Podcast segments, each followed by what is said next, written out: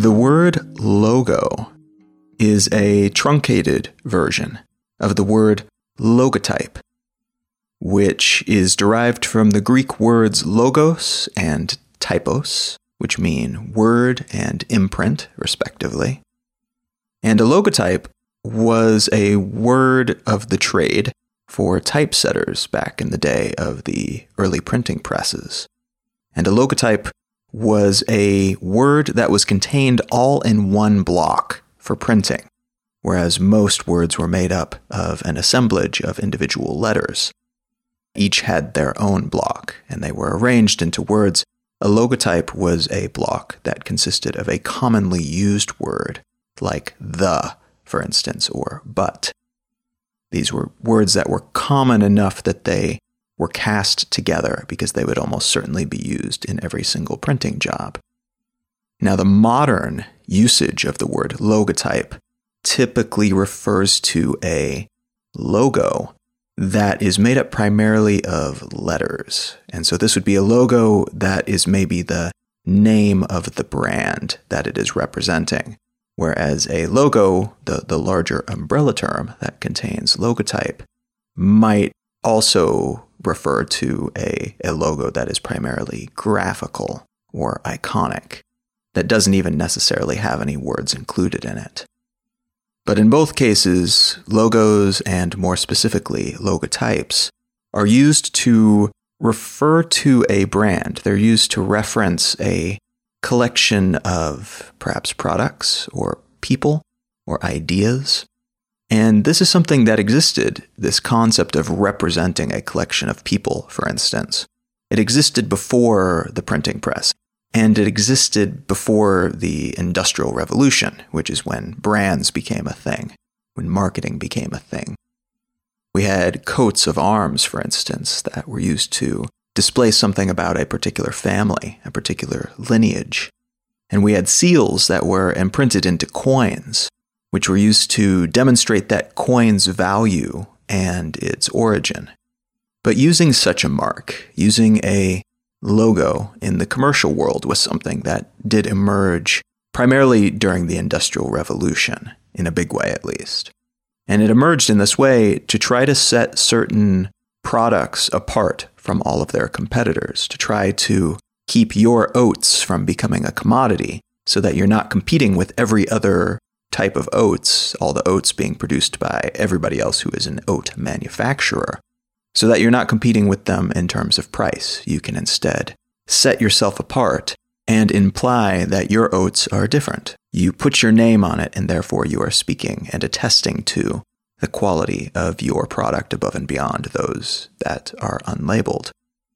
So then, rather than competing just on that one metric, competing by the price alone, you begin to compete through the values that your particular brand, your particular name, your logo, your symbol represents. And in many cases today, logos and brands still represent the same. They still aim to be a signifier of some type of quality. And that might be high quality in terms of better construction, for instance but it might also mean reasonably well built but cheaper than the competition, or maybe luxurious without being particularly well built or rugged, or maybe the product is associated with some particular movement or group. Rather than saying anything about the product itself, you are saying that it is affiliated with these other larger ideas. And consequently, over the last several generations, logos have become a pretty big deal and in some cases have become immensely valuable. They are an attribute that you can build around your product. And a lot of very smart, very capable people have done that over the years. The very first logo to be trademarked, which indicates that the people who did the trademarking saw it as a valuable asset in their portfolio, was the logo for Bass Brewery and their logo it's it's just a bright red logotype it's their name scrawled in kind of a cursive, and a red triangle. That's it. It's a very, very simple logo, all things considered. But because it came to represent their brand and all of the goodwill in that brand and their history and the reputation of their product, they saw it to be valuable enough to trademark it so that other people didn't use that logo or anything noticeably similar to it because that might harm the reputation that they have built, the reputation for a certain type of value, a certain type of quality. Companies like Coca Cola, Apple, Disney, McDonald's, Nike, Mercedes Benz, they all have logos that are themselves the, the logo itself, the actual icon or the logotype. These are worth billions of dollars.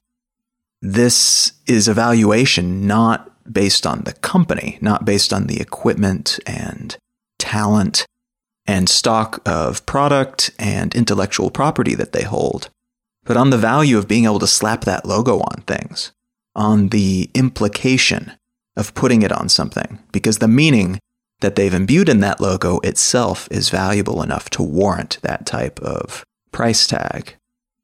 It has come to mean something when you see, for example, an Apple logo on a device, just as it means something when you see the Disney logo on a movie.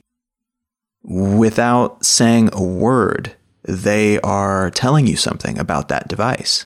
They are telling you something about that movie.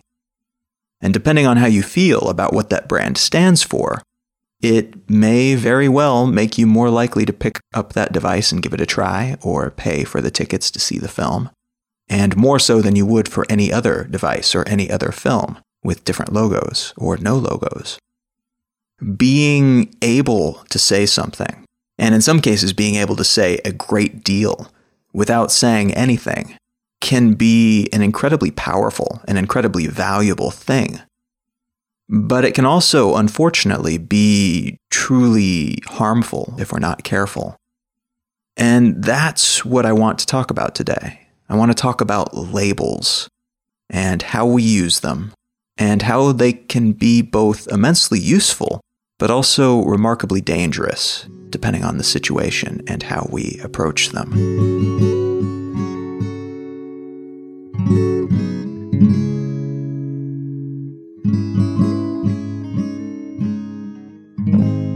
You're listening to Let's Know Things. I'm Colin Wright. A huge thanks to everyone who has, in some way, shape, or form, contributed to the show already, whether that means direct monetary contribution, or sharing it with a friend, or leaving a review up on iTunes. All of these efforts make a huge difference, and I truly appreciate it. If you are thinking about contributing, supporting the show in some way, you can go to letsknowthings.com, scroll down a little bit. There are a bunch of different options of how you can do so. This episode is also brought to you by Audible. If you go to audibletrial.com slash LKT, the letters LKT, you will get a free month's trial of Audible which is an absolutely lovely service, but you will also get a free audiobook of your choice that you get to keep whether or not you stick with Audible past the trial. Definitely worth checking out. And if you are lacking for a book to use that credit on, or just want a new book to read, stay tuned till the end of the episode and I will give a book recommendation for you. And finally, this episode is brought to you by HostGator. HostGator is the hosting company that I use for all of my online hosting needs. If you go to hostgator.com slash LKT, you will receive a substantial discount that they give to Let's Know Things listeners. That's hostgator.com slash LKT. Thanks again for your support, whatever shape it might take. Let's get back to the show.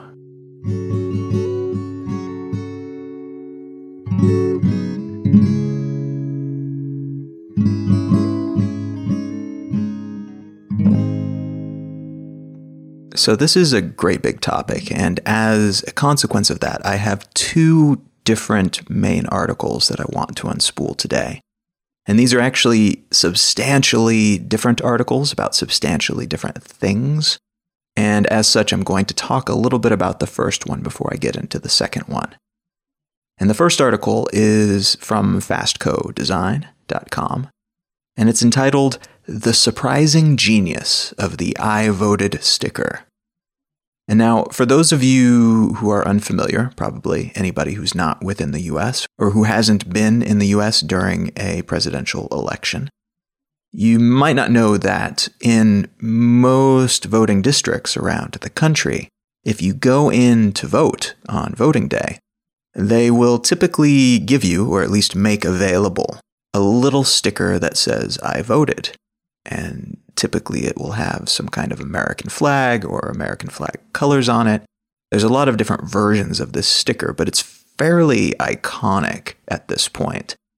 And it's so iconic that a lot of people, I think, would be surprised to learn that it only came into being, or at least came into common practice in 1986. Before that, there were a few places that were doing something similar, but it wasn't as widespread and nationwide as it is today.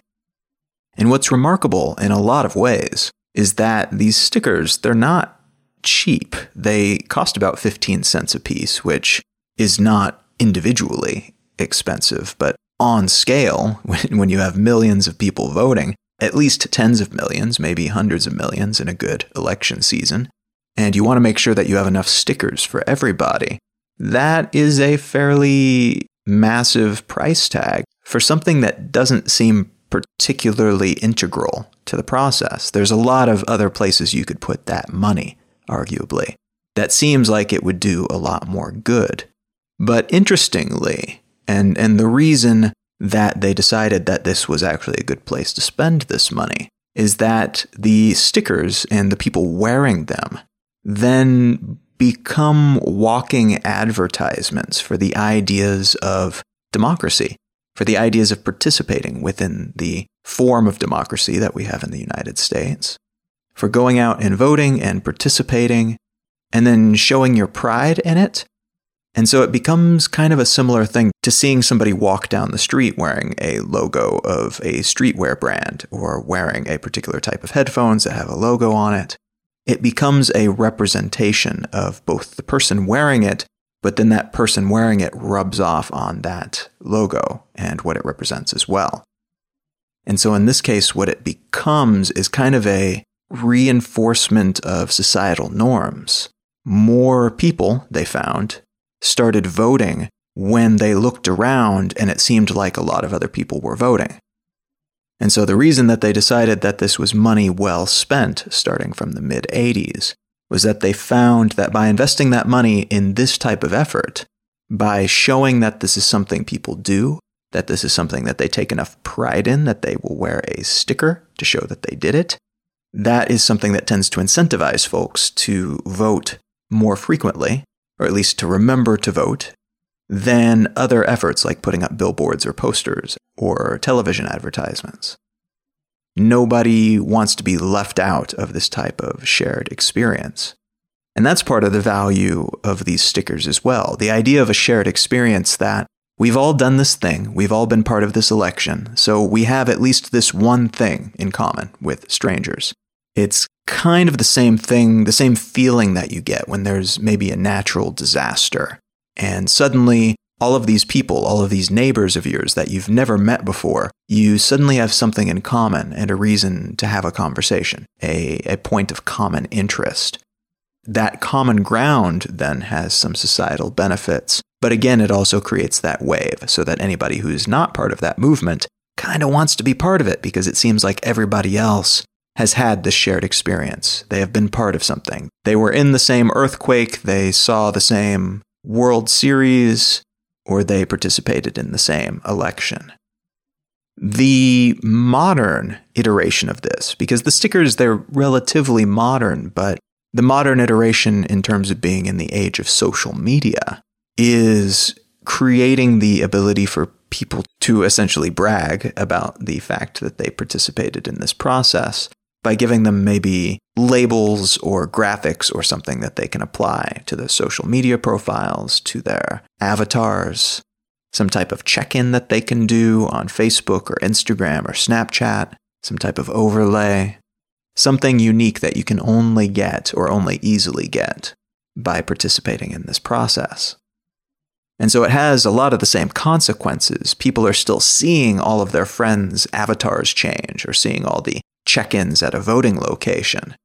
The same way that you would see the stickers, and then still having that same feeling of, oh man, everybody's doing this. I don't want to be that slouch in my social group who didn't participate. I don't want to be seen as that person who's not riding the same wave. And it's probably good in a lot of ways that this new capability, this new type of online version of the sticker is available.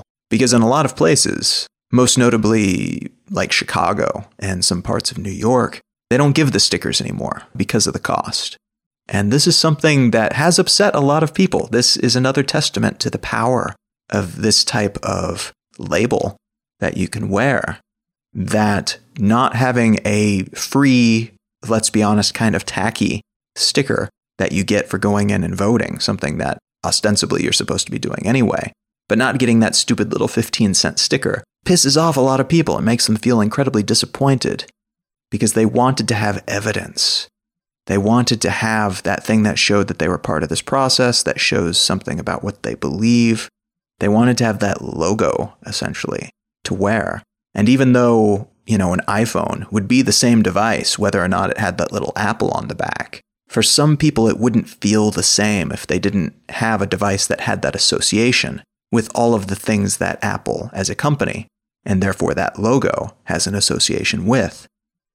It wouldn't feel as valuable to some people because it is no longer visibly to everyone else, but also to themselves, associated with that collection of ideas. Now, the second article that I want to get into, again, it's a very different article, but leads back to the same conversation, is from the online magazine Nautilus. It's actually a wonderful print magazine as well. And the article is called Beyond Sexual Orientation. And it is about the concept of sexual fluidity. And that is the idea that orientation, sexual orientation, can change over time and can therefore be very difficult to define. And in fact, for some people, trying to define what they are in terms of sexual orientation using a label kind of makes them feel worse about it, makes them enjoy wearing that label less in some way because it doesn't fully describe how they feel. And, and what I mean by that is we use terms like straight and gay and bisexual fairly liberally, but many people don't feel they fall squarely into these categories. They don't have enough variety, these terms, to fully encompass all possible situations. The implications of being gay, for instance, would be that you are into people of your own gender. But what if you are into people of your own gender except for this one person? What are you then? Or maybe you were into people of your own gender exclusively until a certain moment in time, at which point you began to feel more attracted to those of the opposite gender. This is where our incredibly simplistic labeling system breaks down, because although these terms help us identify maybe the zip code of where a given person resides sexually. It isn't specific enough to get us to the more detailed, more pinpoint address, much less the apartment number and so on. These are very broad labels that fail to take into account many or any, really, details. And in doing so, when we apply them we tend to flatten people that we apply them to. And we can make those who don't fit squarely under them feel left out or misunderstood or flawed. And we can make ourselves even feel as if we have to adjust our own feelings and adjust the way that we act in accordance with these labels because we don't have any other commonly used labels that fit how we actually feel, and, and therefore not wanting to feel wrong or like an outsider or like we're confused in some way we try to adjust the way that we feel, try to force ourselves to fit under a particularly shaped cookie cutter. Most labels are really just names that we apply to things that attempt to make these things easier to describe. But very often, instead of simplifying the process of understanding the world, these labels actually end up being reductive or inaccurate. They also very often accrue a type of meaning baggage over time, different associations, sometimes from the media, sometimes from common usage of the term, that ends up sticking to that label.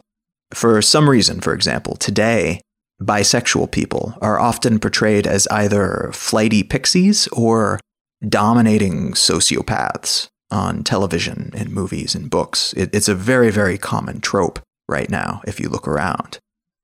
This media caricature of a bisexual person, then, can have an impact on how we view anybody to whom we apply the label bisexual in real life, or who identifies as bisexual in real life, even if they themselves are not flighty pixies or dominating sociopaths we still might view them through that filter without meaning to. This is something that I actually have trouble with when it comes to describing my beliefs. They don't fit perfectly into any existing label that I know about. And sometimes I can use labels as a means of, again, getting into the right general area, the right zip code, and then maybe using three or four of them to try to like triangulate a better location that more perfectly fits what I actually believe. But the more I do that, the more labels I bring in, the more inaccurate bias people will also bring, the more baggage I bring into the conversation. I can say things about humanism, for instance, but there is a great deal of baggage that goes with that term, things that I do not actually believe. And so it helps get in roughly the general area, but then it also kind of pollutes the conversation, pollutes the point that I'm trying to make because it brings all of this additional meaning that then I have to negate in some way. But a lot of people, and myself included in most cases, don't really have the time or don't feel they have the time to work through all the intricacies and specifics of everything that they believe. Because there's a lot of other things to do. There's a lot of other priorities in life. And so the idea of sitting down and doing nothing but consciously working through every single belief that you have about every single thing. It's not at the top of everybody's list of priorities. And consequently, a lot of us turn to labels as shortcuts and shorthand as a way of understanding our own beliefs. If I haven't done the research required to understand local tax law, for instance, but I tend to vote Republican, I will likely use that label to guide me in how I vote regarding this thing that I'm ignorant about. The same is true of our lineage, our nationality, our faith, our social group. We use these labels as shorthand to describe ourselves to other people, inaccurately because it leaves out those specifics, but we also use them as kind of shorthand decision makers for ourselves for decisions that are important and decisions that are mundane. Because doing so is easier than sorting through all of those specifics that would take a great deal of time to work through. But also because we tend to assume that, well, if I agree with this one group 80% of the time, chances are I will agree with them on this other thing as well, or I'm more likely to agree with them than with the other political party. And that may or may not actually be true. In some cases, it absolutely is, and in arguably a great number of cases. That's why we tend to do this as often as we do and get away with it. But then that other 20% of the time that you do not agree with that group that you are using as a shorthand, with that label that you are using as a shorthand, that could be vitally important. And it could be something that leads you to make decisions that go dramatically, squarely against everything that you believe. But yet we tend to do this automatically because it's easier. It is a heuristic, it's a mental shortcut that we use. And it's really unfortunate that this is the case. I mean, there, there's not much to be done about the fact that most of us have other things to do other than sitting around and mulling over the specifics of everything that we believe and therefore coming up with better ways to explain it. But it's a bummer because it makes it more difficult not just to, to think about these things because we tend to go straight to those mental shortcuts, to those labels that we've applied to ourselves, even when we are thinking internally about these issues. We tend to work through our beliefs in terms of these larger labels. And so rather than just saying, hey, what do I believe about these hundred different things? We say, okay, here's what Republicans believe. Where do I differ from what their party platform is? And that changes the conversation dramatically as well, because then we change our perspective on all of these different vitally important issues to pro or con in relationship to this particular label that's pre existing, rather than allowing ourselves to make a non value judgment on where our opinion happens to be on all of these different practical and, in some cases, theoretical issues. And then, further, when those labels make their way outside of our own internal dialogue and into conversation, using a label to describe yourself or a position that you have on something can imply a great deal about your biases or beliefs that, that maybe you do not actually hold. Saying that you are a Christian might imply to some people that you have certain stances on certain political issues, when in fact you believe the opposite. But having that label very often reduces us to a certain platonic form of whatever it is that that label describes. And what I mean by Platonic form is an ideal of something. It is the outline of something. It, it represents the perfect version of whatever it is that we're discussing. Now, for instance, the Platonic ideal of a sphere would be like a perfectly smooth and mathematically precise sphere. It's the icon, essentially, of a sphere that you think of when you think of a sphere. Similarly, the Platonic form of a cat might have a certain shape, have a certain proportion, have certain length of fur and a tail that curves just so, and have eyes of a certain color. And this Platonic ideal is defined by where you come from, your background, all of the cats that you've ever seen, it's predicated on a bunch of different biases and will be different for everybody. But we still have these Platonic ideals for just about everything. Any concept that you can think of, there's something that springs to mind as the iconic representation of that idea. And so when we are having a conversation and somebody says that they are a Christian, there is a Platonic ideal form of a Christian that comes to mind when they say that. Using that label, then, almost certainly assures that you will view everything that they say from that point forward in the context of that Platonic form, that idea of what a quote unquote ideal Christian is. And so, this is a concept, the Platonic form, that can be very helpful in certain circumstances to help us gauge the general region, again, like the zip code of where something happens to be but it falls flat in a dramatic way when we try to get any type of detail that goes beyond what we have experienced or what we have been told about a certain group, about a certain shape, about a certain animal at any point in the past. There is no one ideal for what a cat should be, and there's no one descriptor that encompasses everyone who considers themselves to be a Christian. And so there's no good reason that these Platonic forms, these ideals, should influence our view of people. There's no reason that we should try to hold somebody using that particular label or hold a cat to the ideal that we have in our mind of what a cat is, and then judge it because it's not the same as that mental image that we have.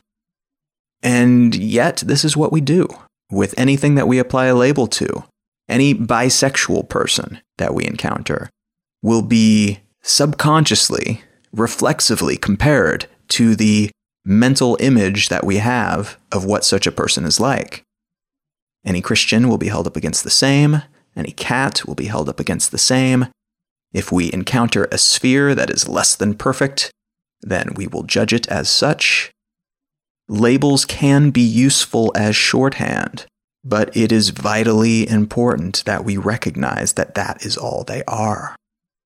And when the entirety of our belief system, or the way that we view the world, is predicated on labels, on labeling ourselves, on labeling other people, on labeling all those poor cats, then we've created an immensely distorted view of ourselves, of the world, of all of our feline friends, of other belief systems, of everything.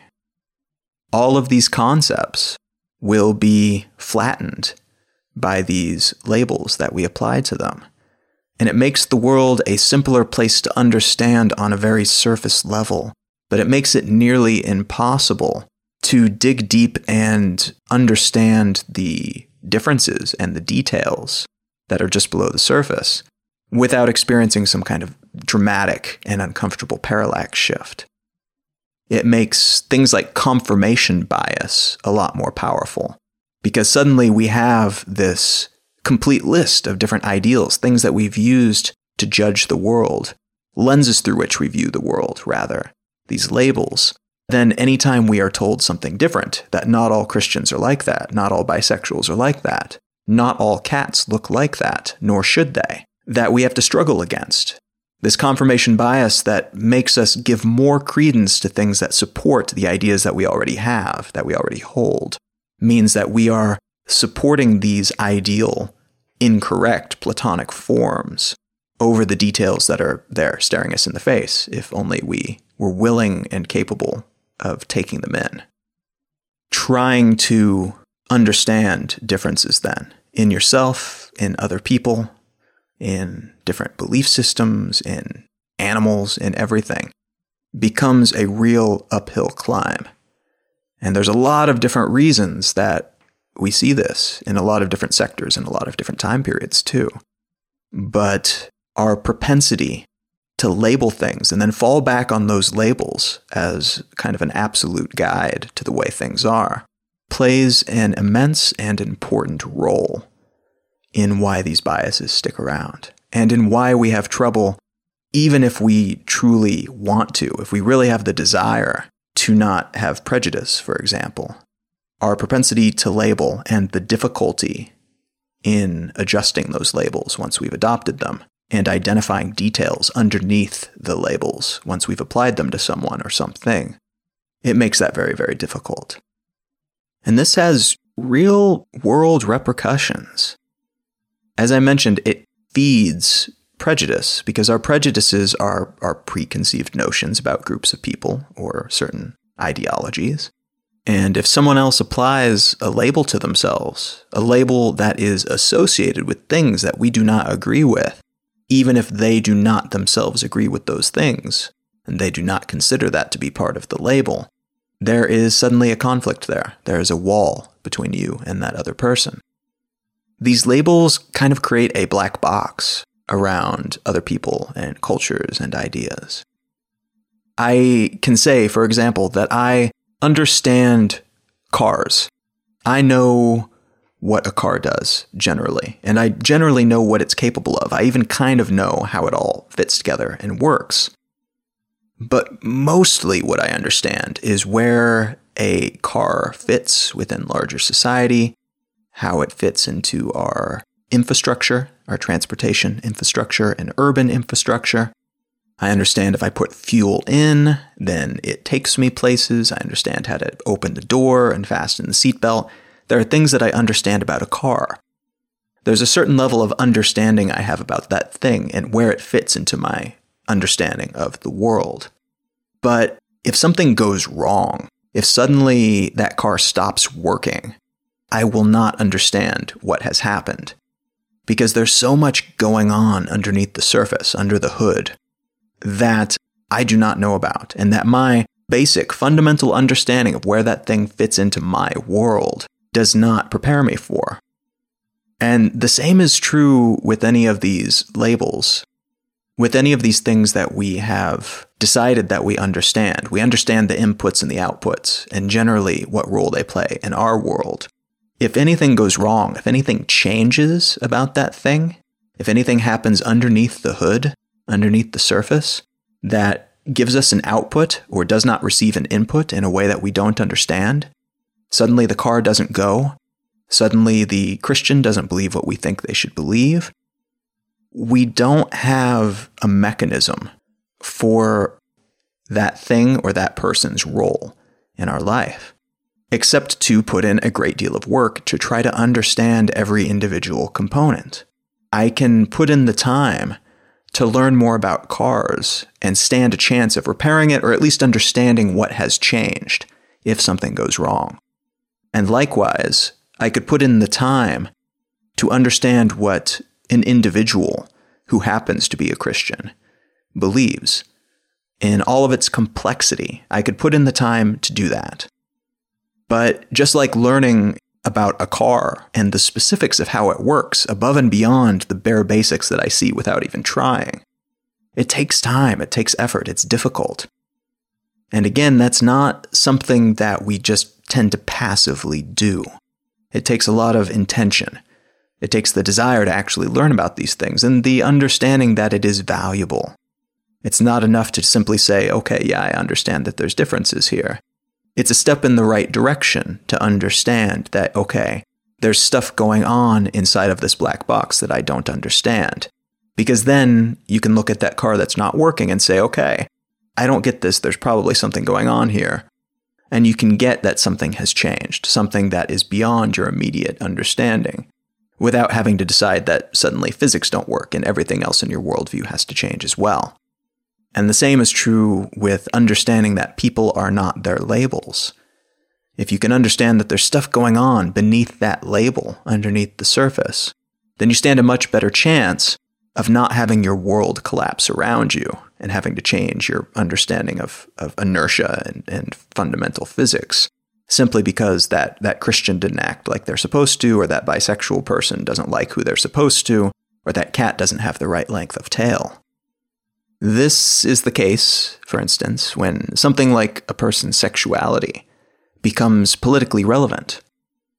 I think that many of us felt that we understood things like homosexuality because we understood the outlines of it. We understood who these people were, generally, based on rumor and media portrayals, maybe brief exposure to someone to whom we could apply that label.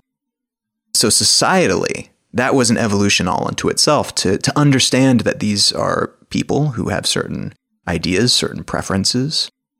It was something that we could understand on a very fundamental level without needing to understand the full mechanics, we thought. Then suddenly, when we find out that everything isn't as simple as that, and people can like all different types of people of all different types of genders, and somebody who says that they are gay or who has other people call them gay might have a far more complex sexuality than that. Understanding that and the specifics of how that person feels is like understanding what's going on underneath the hood of that car. And recognizing that everybody is like that with not just one thing, not just their sexuality, not just their religion, not just their political beliefs, but everything. It allows you to take that into consideration, even if you don't understand every single person and every single specific property of every single person. You can still work these differences into your mental layout of the world and of society without the whole thing crumbling around you, without feeling shattered, and without feeling the need to put them in a box to make them fit within that Platonic ideal, and without getting offended when they don't. This is something we see a whole lot where somebody comes out or says that they have a, a specific trait that doesn't fit neatly under one of these labels, or takes on one label and then changes it, or says, Yeah, you know, I'm gay, but I also sometimes like people of the opposite sex. If we can understand that there are these differences that do not fit neatly under these labels, then maybe we won't struggle so hard to make sure that they keep everybody in line. Because a lot of the damage that emerges from these things and the way that we apply them, some of it is internal and the way that we see the world, but then some of it we weaponize. And it's kind of our reflexive way to try to ensure that the world makes sense and the world maintains a certain order, but calling people out when they fail to adhere to what we believe a certain label should mean is almost always an inherently negative thing. It's almost always going to hurt somebody. And recognizing that, whatever it might be, and to whomever you might be trying to do this, can help all of us, I think, get more value out of labels rather than using them to cause harm. And the valuable thing about labels is that they do allow us to say a great deal with very, very little, sometimes by saying nothing, as I mentioned before, with the brand labels, with the logos. Some brands give us labels that we can literally wear, logos and logotypes that help us show that we are part of a particular movement, or that we believe in certain ideals, or that we are affiliated with certain types of culture. They are, in a sense, kind of pre made Venn diagrams, where each of the circles represents something else this particular musician, this particular color palette, this particular age demographic, this particular type of technology, this particular band, this particular artist. And then we can take that pre made set of Venn diagrams and, and lay it over ourselves and say, yeah, I'm right at the middle of all of this. These are things that I enjoy. Apple, for example, has associated itself with certain types of musicians and music, upwardly mobile young people who work in creative fields, with things like hipster coffee and living in thronging cities with white space. And these associations, then, when we associate ourselves with their label, with their logo, they rub off on us socially in a way. And that is something that happens inside of us. We perceive them as rubbing off on us. So we borrow that type of cool, that type of association, and feel like we are part of a movement in the same way as the I voted stickers can make us feel. But they're also something that we use as a social signal to show other people what we are associated with. And the reverse happens as well. Apple lends us their collection of Venn diagrams that we get to use as shorthand to describe what we believe and what we're associated with, generally, in a general sense at least. But then in return, the people who use their devices send whatever it is that they've got, their personal collection of those Venn diagrams, back to them. And so it becomes kind of a reciprocal relationship. Now, this can be a very good thing if you use logos, if you wear logos, if you buy products very intentionally, because it means that you can not only support companies that you believe in, but you can associate yourself with companies that represent you well, that represent you accurately and correctly. Having an Apple logo on your laptop says something about you to everyone who sees you using it, whether you want it to say those things about you or not. And so, if those things are actually reflective of who you are and what you believe, having that logo out there loud and proud can be a very good thing. It's a shortcut for other people to understand something about you. But if it does not, if this brand connotation, if its collection of Venn diagram elements does not line up with yours, then it creates kind of a false pretense, but it's also something that does you sort of an injustice because what you're essentially shouting out to the world is that this is the type of music, this is the type of color palette, etc., that is aligned with your preferences and beliefs, when in reality it's not. And so then when people interact with you, or the presuppositions that they have about you, will be informed by that logo.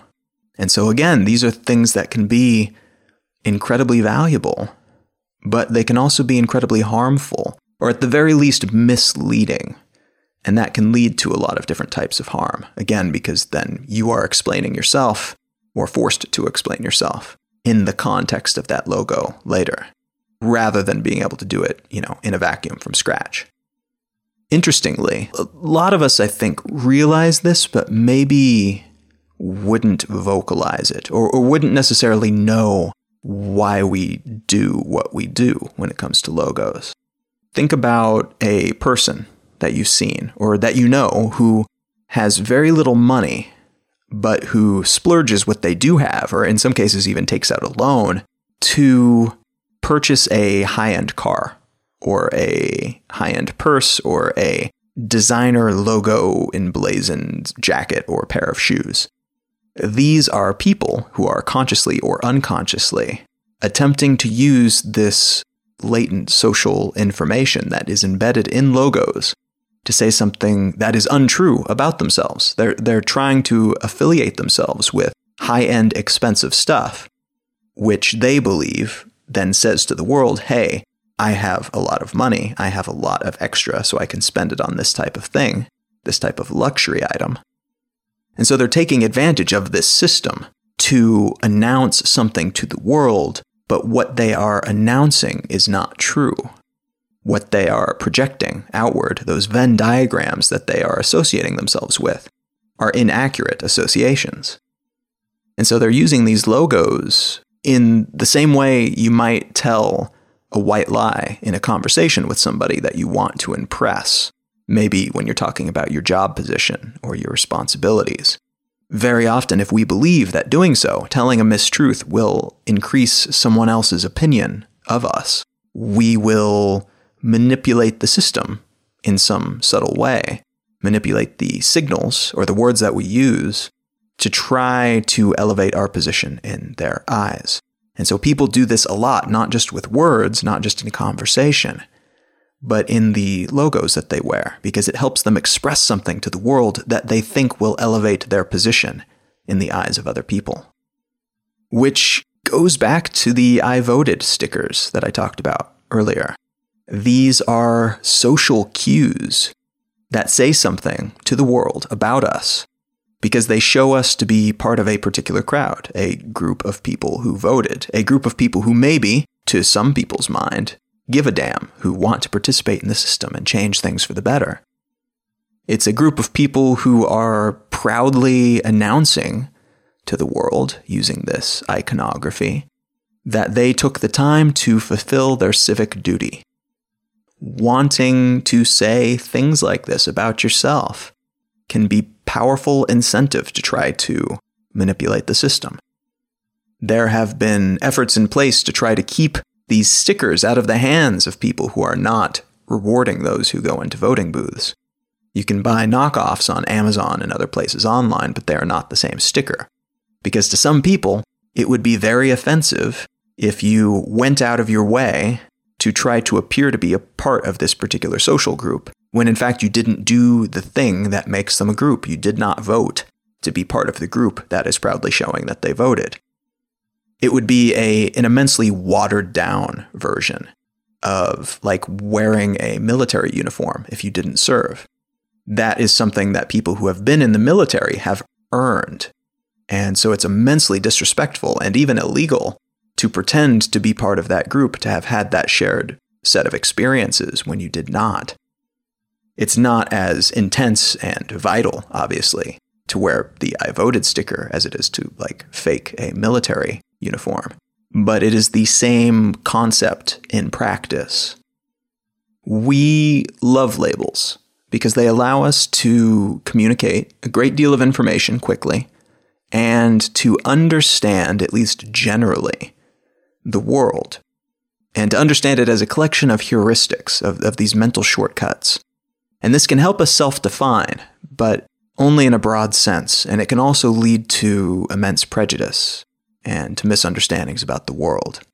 An inability or an unwillingness to see the world beyond these labels, which unfortunately is what we are incentivized to do, to just see the labels and not dig any deeper, that reduces our ability to see those details and to understand what's really happening. It ensures that we see the car and we see its place in the world, but we do not understand what makes it do what it does. We do not understand the machine underneath the hood. Fixating on the labels rather than the individuals is like ignoring the world outside of cities, the, the spaces in between these places. What happens outside of major population centers can seem less relevant and can be invisible even to the people who live in social hubs. But that doesn't mean that these spaces don't exist, and it doesn't mean that they don't change and influence things. It just means that those who are unaware of what's happening beneath the surface will be shocked to find, seemingly out of nowhere, someday, that their worldview is incomplete or inaccurate. And they will be forced to scramble, last minute, to readjust not just their way of life, but their way of perceiving the world.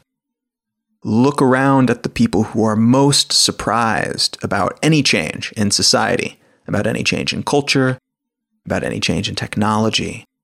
And very likely these will be the people who are most dedicated to their labels and their labeling of the world. Those who are better at breaking through the labels and seeing the details tend to be the people who are also most cognizant of these little changes that are percolating up from out of nowhere, and also the ones who are most capable of adjusting their mindset on the fly.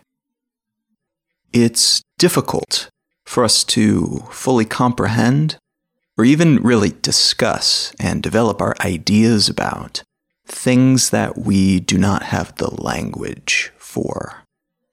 I'm reading a book right now about time travel. It's called Time Travel by James Gleick. And there's a chapter about how, in the early days of time travel science fiction, which wasn't that long ago, actually, writers had trouble writing about the idea of time travel because we didn't have the language, the vocabulary to describe moving through time. We hadn't developed the right metaphors or the proper vocabulary for it yet. And further, it was difficult to address the various paradoxes and tropes that we see so often in the time travel genre these days, but because we'd yet to speak about them regularly and really hash out these details and tell these stories, we had a lot of trouble talking about these issues and figuring out how they could be bypassed or what seemed legitimate and what did not. We couldn't even really begin that conversation because we didn't have the proper words for it. It's interesting and a little mind boggling, to me at least, to remember that a second, the, the unit of measurement, the second, isn't a hard set physical law. We're not looking at something that is clearly and evidently and necessarily separate from the rest of time, from the rest of the universe.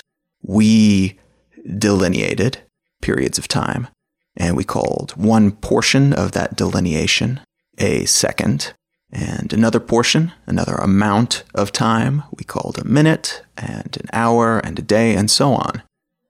And we did this to help us measure something that was otherwise difficult to address and discuss and compare and understand. Something that allowed us to organize our days and to organize our, our lives. But before we developed the language that allowed us to talk about it, we lacked the capability to act upon that measurement and to contrast short periods of time with long periods of time, for instance. Before we had the capability to accurately measure time and to speak about it, time was a lot less relevant than it is today. And these terms are labels that we use as shorthand, just like any other label. Second is a label that we apply to a specific unit of time. And sometimes I find that to be helpful to remember that, that all of these different things that we take for granted as concrete parts of life are, are really labels that describe something. And this is something that I find also derails and often expands infinitely the scope and potentially the duration of any conversation I might be having when I remember this, this way of looking at the world. And so much to the delight or the horror of the other people involved in said conversation. Once you get into this questioning and meticulously defining, like really exploring and picking apart the labels that we use when talking about anything, but particularly when we talk about those subjects upon which we most frequently editorialize. It, it really does help clarify a lot of the debates that we have, I think, or at least makes them more palatable when we can recognize just how often we have differing ideas about the terms that we use, not just the larger subject matter to which we are applying those terms. And when we can see what does and what doesn't actually fit under which labels we've been using, perhaps incorrectly or differently all this time, this is something that can make the world seem immensely unhinged at times. Because once you notice that we speak in such shorthand all the time, you can't help but also notice that we societally fail to fill in these gaps more often than not. And as such, we're operating under the influence of a lot of incredible leaps and assumptions all the damn time. And that can be worrying. It can make you wonder what assumptions some people are making and what that means for those of us who do not make the same assumptions about particular labels, about particular measurements and terms, things that are not absolute, but rather different based on the language that we use to describe them. And this is why I think this subject is so interesting and important.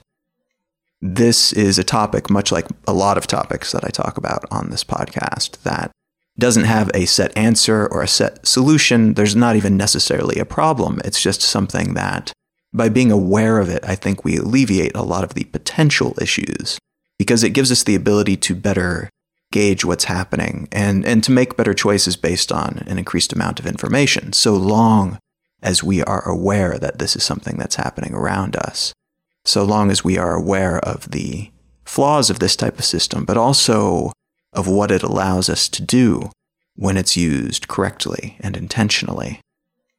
Being able to use this type of shorthand is immensely valuable because it allows us and it allowed our ancestors to very quickly understand broad concepts and to share that information with each other. But I think it's up to us, I think it's up to we people who are now more globalized than ever and therefore exposed to different words, different concepts, more ideas and perspectives than ever, but also people who are at a point where we have the opportunity to evolve the way that we communicate more than any of our ancestors had the opportunity to do. It's up to us to figure out ways to evolve the language and, and not just the spoken language, but the visual language and everything else.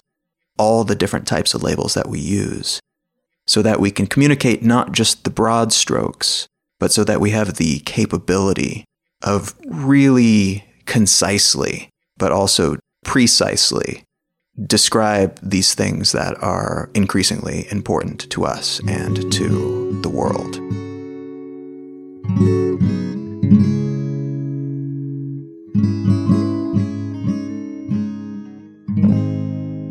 Today's episode of Let's Know Things was brought to you by HostGator. HostGator is the hosting company that I use to host my blog and my author website and the website for this podcast. And uh, pretty much everything that I do online goes through them because they are such a pleasure to work with. If you go to hostgator.com slash LKT, you will receive a discount that they have provided for Let's Know Things listeners. And you can see what services they offer to see if they have something relevant to that project that you've been meaning to get started or that website you've been meaning to build for your business. This episode is also brought to you by Audible. If you go to audibletrial.com slash LKT, LKT for Let's Know Things, LKT, then you will get a free month of Audible and you will get a free audiobook of your choice from their collection of something like 200,000 audiobooks. A lot of you probably already have an impressive pile of books you've been meaning to get around to, but in case you are looking for a way to spend that Audible credit or just want a book to check out that is amazing and mind expanding, might I recommend the book No Logo by Naomi Klein. This is a classic to me as a designer and a brander. It is kind of the anti brand in a certain way. It's, it's not inherently against the idea of labels and such, but it is an in depth exploration into the corporations behind these brands. And it, was written in 1999 initially. and it's been updated a few times since then. But the core concept is to take a really close look at companies like Nike, Coca Cola, and see what is behind their immense growth and to talk about some of the abuses that they are responsible for, both nationally and internationally, and to take a look at what the Uber corporation type of capitalism we've evolved into means for society and means for social movements as well, and, what can be done about some of these things. And so, from the standpoint of somebody who builds brands, who develops logos, but also tells the stories for companies, it was an important book for me to read because it helps me make better choices about who I work with and what types of stories I tell. Because in a lot of cases, these stories and these logos and everything that goes with them help create the space in which these brands operate. And that can be wonderful if they are a good brand, a good company, a good collection of people doing good things.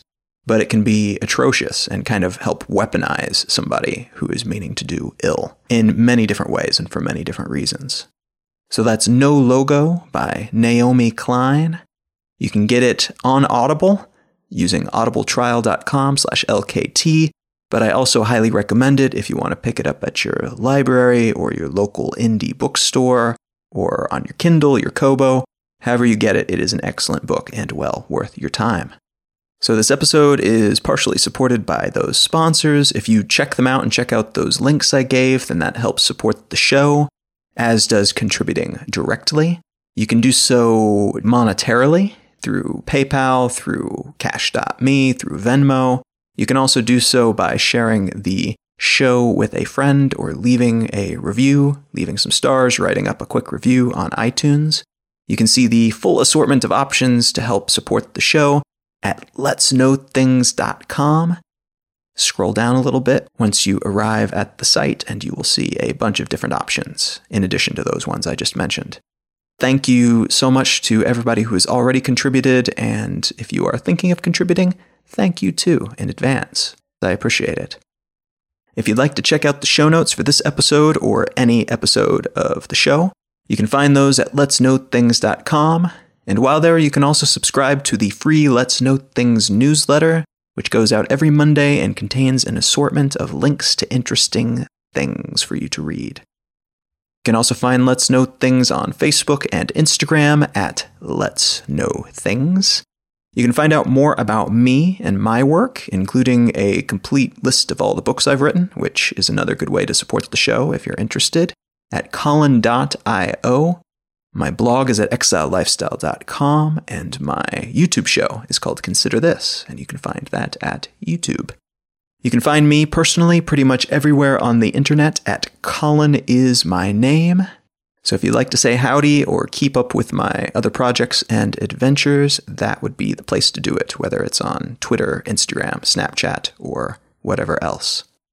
Thank you so very much for listening. I am Colin Wright, and I will talk to you again next week.